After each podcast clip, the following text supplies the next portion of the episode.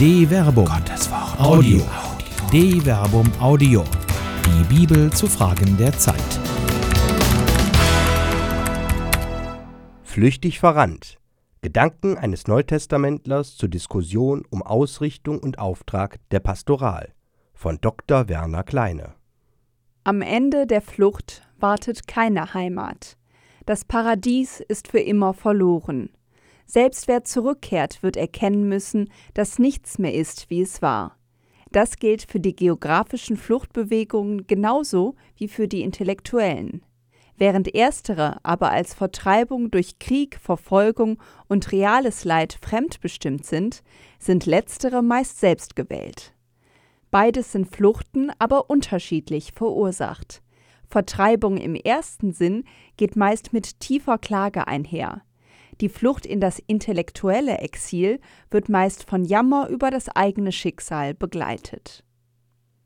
Ausgeträumte Wirklichkeiten im Februar 2016 erregte der Münsteraner Pfarrer Thomas Frings große Aufmerksamkeit, als er in einem Facebook-Posting vom 14. Februar 2016 seine Entscheidung veröffentlichte und begründete, sich aus der gemeindlichen Pastoral zu verabschieden und in ein niederländisches Kloster zurückzuziehen. Der unter dem Titel Kurskorrektur stehende Text beschreibt unverstellt die Situation, der sich wohl alle in der westeuropäischen Gesellschaft pastoral Handelnden ausgesetzt sehen. Mit Blick auf seine eigene Motivation stellt er fest, Bin ich Priester geworden mit der Erwartung, dass Glaube und Kirche wieder relevanter werden? Mit 27 hatte ich zumindest Hoffnung, aber unter veränderten Koordinaten habe ich auch mich verändert. Ich habe den Glauben daran verloren, dass sich der Weg, auf dem ich als Gemeindepfarrer mit Freude und Engagement gegangen bin, ein zukunftsweisender ist.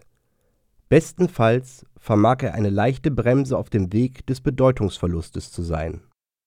Die Entscheidung von Thomas Frings hat zu einer intensiven Diskussion über das Selbstverständnis des sogenannten pastoralen Dienstes, aber auch der Gemeinden selbst geführt. Während die einen sich wie Thomas Frings gegen eine Kirche als Dienstleisterin verwahren, sehen andere gerade hierin den eigentlichen Auftrag der Kirche.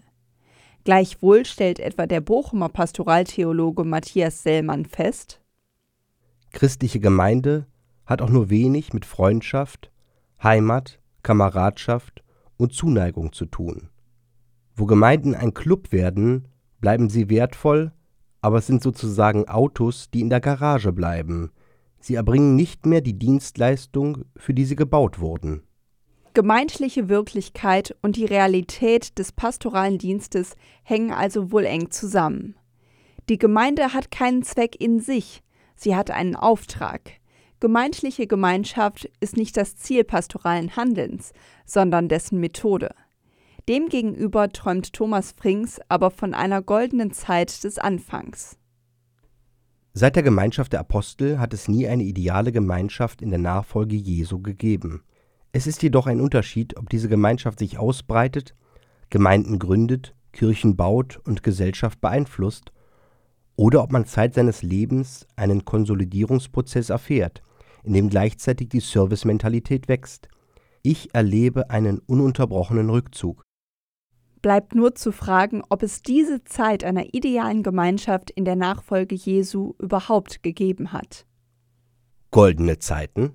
Bereits Lukas, der neben dem Evangelium auch die Apostelgeschichte verfasst hat, beschwört wenige Jahrzehnte nach den Anfängen der Kirche die goldenen Zeiten der Vergangenheit. Etwa um das Jahr 80 nach Christus beschreibt er in der Apostelgeschichte die Entstehung der ersten Gemeinde.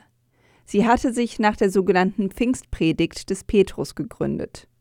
Nach Lukas hatten sich aufgrund dieser Predigt 3000 Menschen taufen lassen. Das ist die Geburtsstunde der Kirche, die sich dadurch definiert, dass die ihr Angehörenden an der Lehre der Aposteln festhielten und an der Gemeinschaft, am Brechen des Brotes und an den Gebeten. Apostelgeschichte Kapitel 2 Vers 42 an diese wohl älteste Kirchendefinition apostolische Lehre, Gemeinschaft, Brotbrechen und Gebete schließt Lukas eine Beschreibung des Lebens der jungen Gemeinde an. Alle wurden von Furcht ergriffen, denn durch die Apostel geschahen viele Wunder und Zeichen. Und alle, die gläubig geworden waren, bildeten eine Gemeinschaft und hatten alles gemeinsam. Sie verkauften Hab und Gut und gaben davon allen, jedem so viel, wie er nötig hatte. Tag für Tag verharrten sie einmütig im Tempel, brachen in ihren Häusern das Brot und hielten miteinander Mahl in Freude und Einfalt des Herzens. Sie lobten Gott und waren beim ganzen Volk beliebt. Und der Herr fügte täglich ihre Gemeinschaft die hinzu, die gerettet werden sollten. Apostelgeschichte, Kapitel 2, Vers 43 bis 47. Das müssen wahrhaft goldene Zeiten gewesen sein. In einer Art frühchristlichen Kommunismus gab es kein Mein und Dein mehr. Einmütigkeit, griechisch Homothimadon, war ihr Kennzeichen.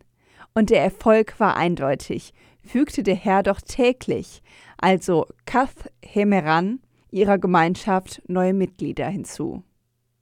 Zuckerbrot und Peitsche.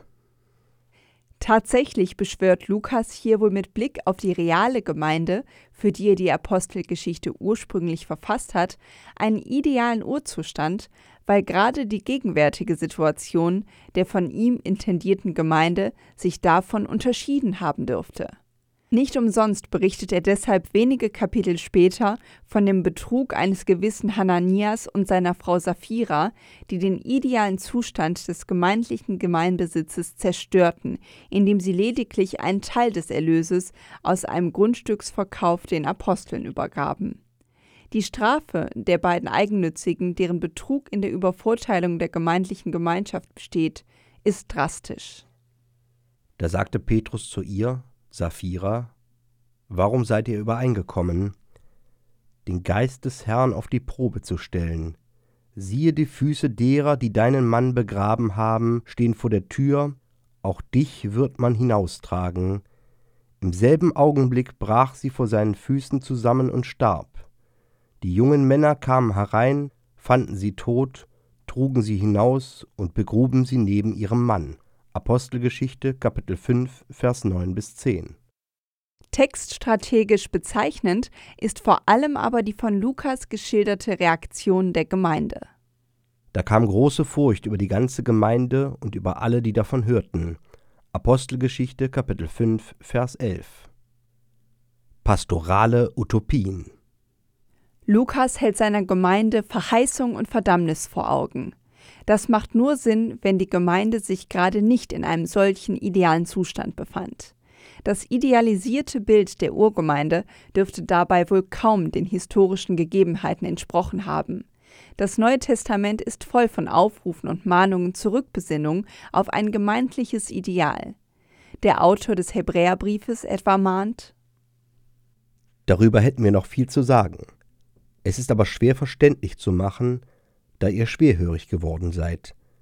Denn obwohl ihr der Zeit nach schon Lehrer sein müsstet, braucht ihr vom Neuen einen, der euch die Anfangsgründe der Lehre von der Offenbarung Gottes beibringt. Milch habt ihr nötig, nicht feste Speise, denn jeder, der noch mit Milch genährt wird, ist unfähig, richtiges Reden zu verstehen, er ist ja ein unmündiges Kind. Feste Speise aber ist für Erwachsene, deren Sinne durch Gewöhnung geübt sind, Gut und Böse zu unterscheiden. Hebräer Kapitel 5, Vers 11 bis 14. Das Schreiben an die Hebräer entsteht in etwa dem gleichen Zeitraum wie die lukanischen Schriften. Die Gemeinde, die hier angesprochen wird, müsste weiter sein, als sie tatsächlich ist. Aber sie ist müde geworden, was sich nicht zuletzt in nachlassendem Besuch der gemeindlichen Zusammenkünfte auswirkt. Nicht ohne Grund mahnt der Autor des Schreibens an die Hebräer Lasst uns nicht unseren Zusammenkünften fernbleiben, wie es einigen zur Gewohnheit geworden ist, sondern ermuntert einander, und das umso mehr, als ihr seht, dass der Tag naht. Hebräer Kapitel 10, Vers 25. Aber schon viel früher müssen sich die Gemeindegründer immer wieder motivierend betätigen. Paulus etwa, der in Person für die frühesten Gründungen heidenchristlicher Gemeinden wenige Jahre nach Kreuzestod und Auferstehung Jesu Christi verantwortlich ist, muss sich nicht nur immer wieder mit innergemeindlichen Gegnern auseinandersetzen, wie beispielsweise der Galaterbrief zeigt. Ich bin erstaunt, dass ihr euch so schnell von dem abwendet, der euch durch die Gnade Christi berufen hat, und dass ihr euch einem anderen Evangelium zuwendet. Doch es gibt kein anderes Evangelium. Es gibt nur einige Leute, die euch verwirren und die das Evangelium Christi verfälschen wollen. Wer euch aber ein anderes Evangelium verkündet, als wir euch verkündet haben, der sei verflucht, auch wenn wir selbst es wären oder ein Engel vom Himmel. Was ich gesagt habe, das sage ich noch einmal. Wer euch ein anderes Evangelium verkündigt, als ihr angenommen habt, der sei verflucht. Galater Kapitel 1, Vers 6 bis 9. Auch das Verhältnis der engeren Mitarbeiter untereinander war wohl nicht konfliktfrei oder führte zumindest in den Gemeinden selbst zu Parteiungen und Spaltungen. Das ist zum Beispiel dem ersten Korintherbrief zu entnehmen, wenn Paulus die Gemeinde zu einer Einheit mahnt, die sie wohl längst schon verloren hat. Ich ermahne euch aber, Brüder im Namen Jesu Christi, unseres Herrn, seid alle einmütig und duldet keine Spaltung unter euch. Seid ganz eines Sinnes und einer Meinung.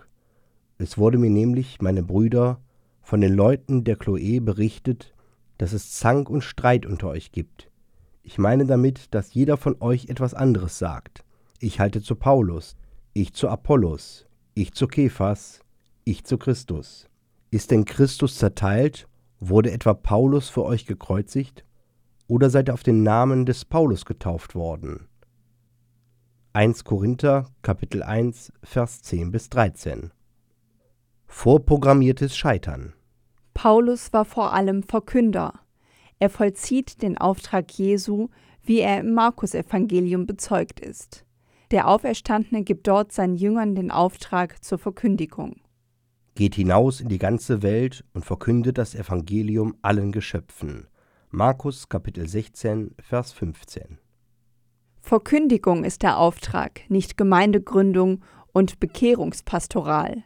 Verkündigung ist das, worum es geht, nicht mehr und nicht weniger das aber mit ganzem Einsatz an allen Orten und zu allen. An einem solchen Anspruch kann man nur scheitern. Undankbarkeit schützt vor Heilung nicht. Selbst Jesus ist die Erfahrung scheinbarer Erfolglosigkeit nicht erspart geblieben, sofern man Erfolglosigkeit an der prosperierenden Zahl der Nachfolger bemisst. Lukas, der seiner Gemeinde das Ideal der goldenen Ära der Urgemeinde vor Augen hielt, überliefert in seinem Evangelium die Heilung von zehn Aussätzigen. Auf dem Weg nach Jerusalem zog Jesus durch das Grenzgebiet von Samarien und Galiläa. Als er in ein Dorf hineingehen wollte, kamen ihm zehn Aussätzige entgegen. Sie blieben in der Ferne stehen und riefen Jesus, Meister, hab Erbarmen mit uns. Als er sie sah, sagte er zu ihnen Geht, zeigt euch den Priestern. Und während sie zu den Priestern gingen, wurden sie rein. Einer von ihnen aber kehrte um, als er sah, dass er geheilt war, und er lobte Gott mit lauter Stimme. Er warf sich vor den Füßen Jesus zu Boden und dankte ihm. Dieser Mann war aus Samarien. Da sagte Jesus, Es sind doch alle zehn rein geworden, wo sind die übrigen neun? Ist denn keiner umgekehrt, um Gott zu ehren, außer diesem Fremden? Und er sagte zu ihm, Steh auf und geh, dein Glaube hat dir geholfen. Lukas Kapitel 17, Vers 11 bis 19. Das ist eine bemerkenswert niedrige Quote, die Jesus da einfährt. Nur 10 Prozent der Gehalten kehren voll Dankbarkeit zu ihm zurück. Die anderen 90 Prozent ziehen einfach Gehalt ihrer Wege, ohne Wort des Dankes und ohne Nachfolge. Sie bleiben aber geheilt. Der eine empfängt letztlich mehr als die neun anderen. Seine Umkehr bewirkt die volle Gemeinschaft mit Jesus. Den anderen neun scheint nichtsdestotrotz nichts zu fehlen. Die Effizienz der Verschwendung. Von Misserfolg kann eigentlich keine Rede sein, eher von Selbstlosigkeit. Es geht Jesus um das Heil der Menschen. Die Menschen sind und bleiben auf dem Weg ihres Lebens. Viele Begegnungen der Menschen mit Jesus, die in den Evangelien überliefert sind, sind eher kurz gewesen. Minutenkontakte, in denen es um das Ganze des Lebens geht. Im Augenblick der Begegnung wird ein Samenkorn gepflanzt, das auf je unterschiedliche Weise Frucht bringen kann. Manches bleibt einfach bei dieser Begegnung, nichts wird weiter geschehen. Manches keimt kurz auf, wächst aber nicht weiter. Manches aber bringt überreiche Frucht. Alles ist möglich, nichts wird ausgelassen. Jesus scheint die Begegnung nach einem eigenen Effizienzkriterium zu gestalten, die Effizienz der Verschwendung. Das Heil gibt es immer vorbehaltlos, unverdient und umsonst, ohne Hintergedanken, ganz und gar. Die Auswirkungen des Heils sind aber je unterschiedlich. Einige ziehen einfach Gehalt ihrer Wege, andere treten dankbar in die Nachfolge Jesu ein. Jene bleiben geheilt, diese werden selbst zu Verkündern des Heils. Niemandem wird etwas genommen, einige erhalten noch dazu und bringen reiche Frucht. Das ist der tiefere Sinn des Sämann-Gleichnisses, wie es etwa Markus erzählt. Und er sprach lange zu ihnen und lehrte sie in Form von Gleichnissen. Bei dieser Belehrung sagte er zu ihnen: Hört, ein Sämann ging aufs Feld, um zu säen. Als er säte, fiel ein Teil der Körner auf den Weg, und die Vögel kamen und fraßen sie. Ein anderer Teil fiel auf felsigen Boden, wo es nur wenig Erde gab, und ging sofort auf, weil das Erdreich nicht tief war. Als aber die Sonne hochstieg, wurde die Saat versenkt und verdorrte, weil sie keine Wurzeln hatte. Wieder ein anderer Teil fiel in die Dornen, und die Dornen wuchsen und erstickten die Saat, und sie brachte keine Frucht. Ein anderer Teil schließlich fiel auf guten Boden und brachte Frucht.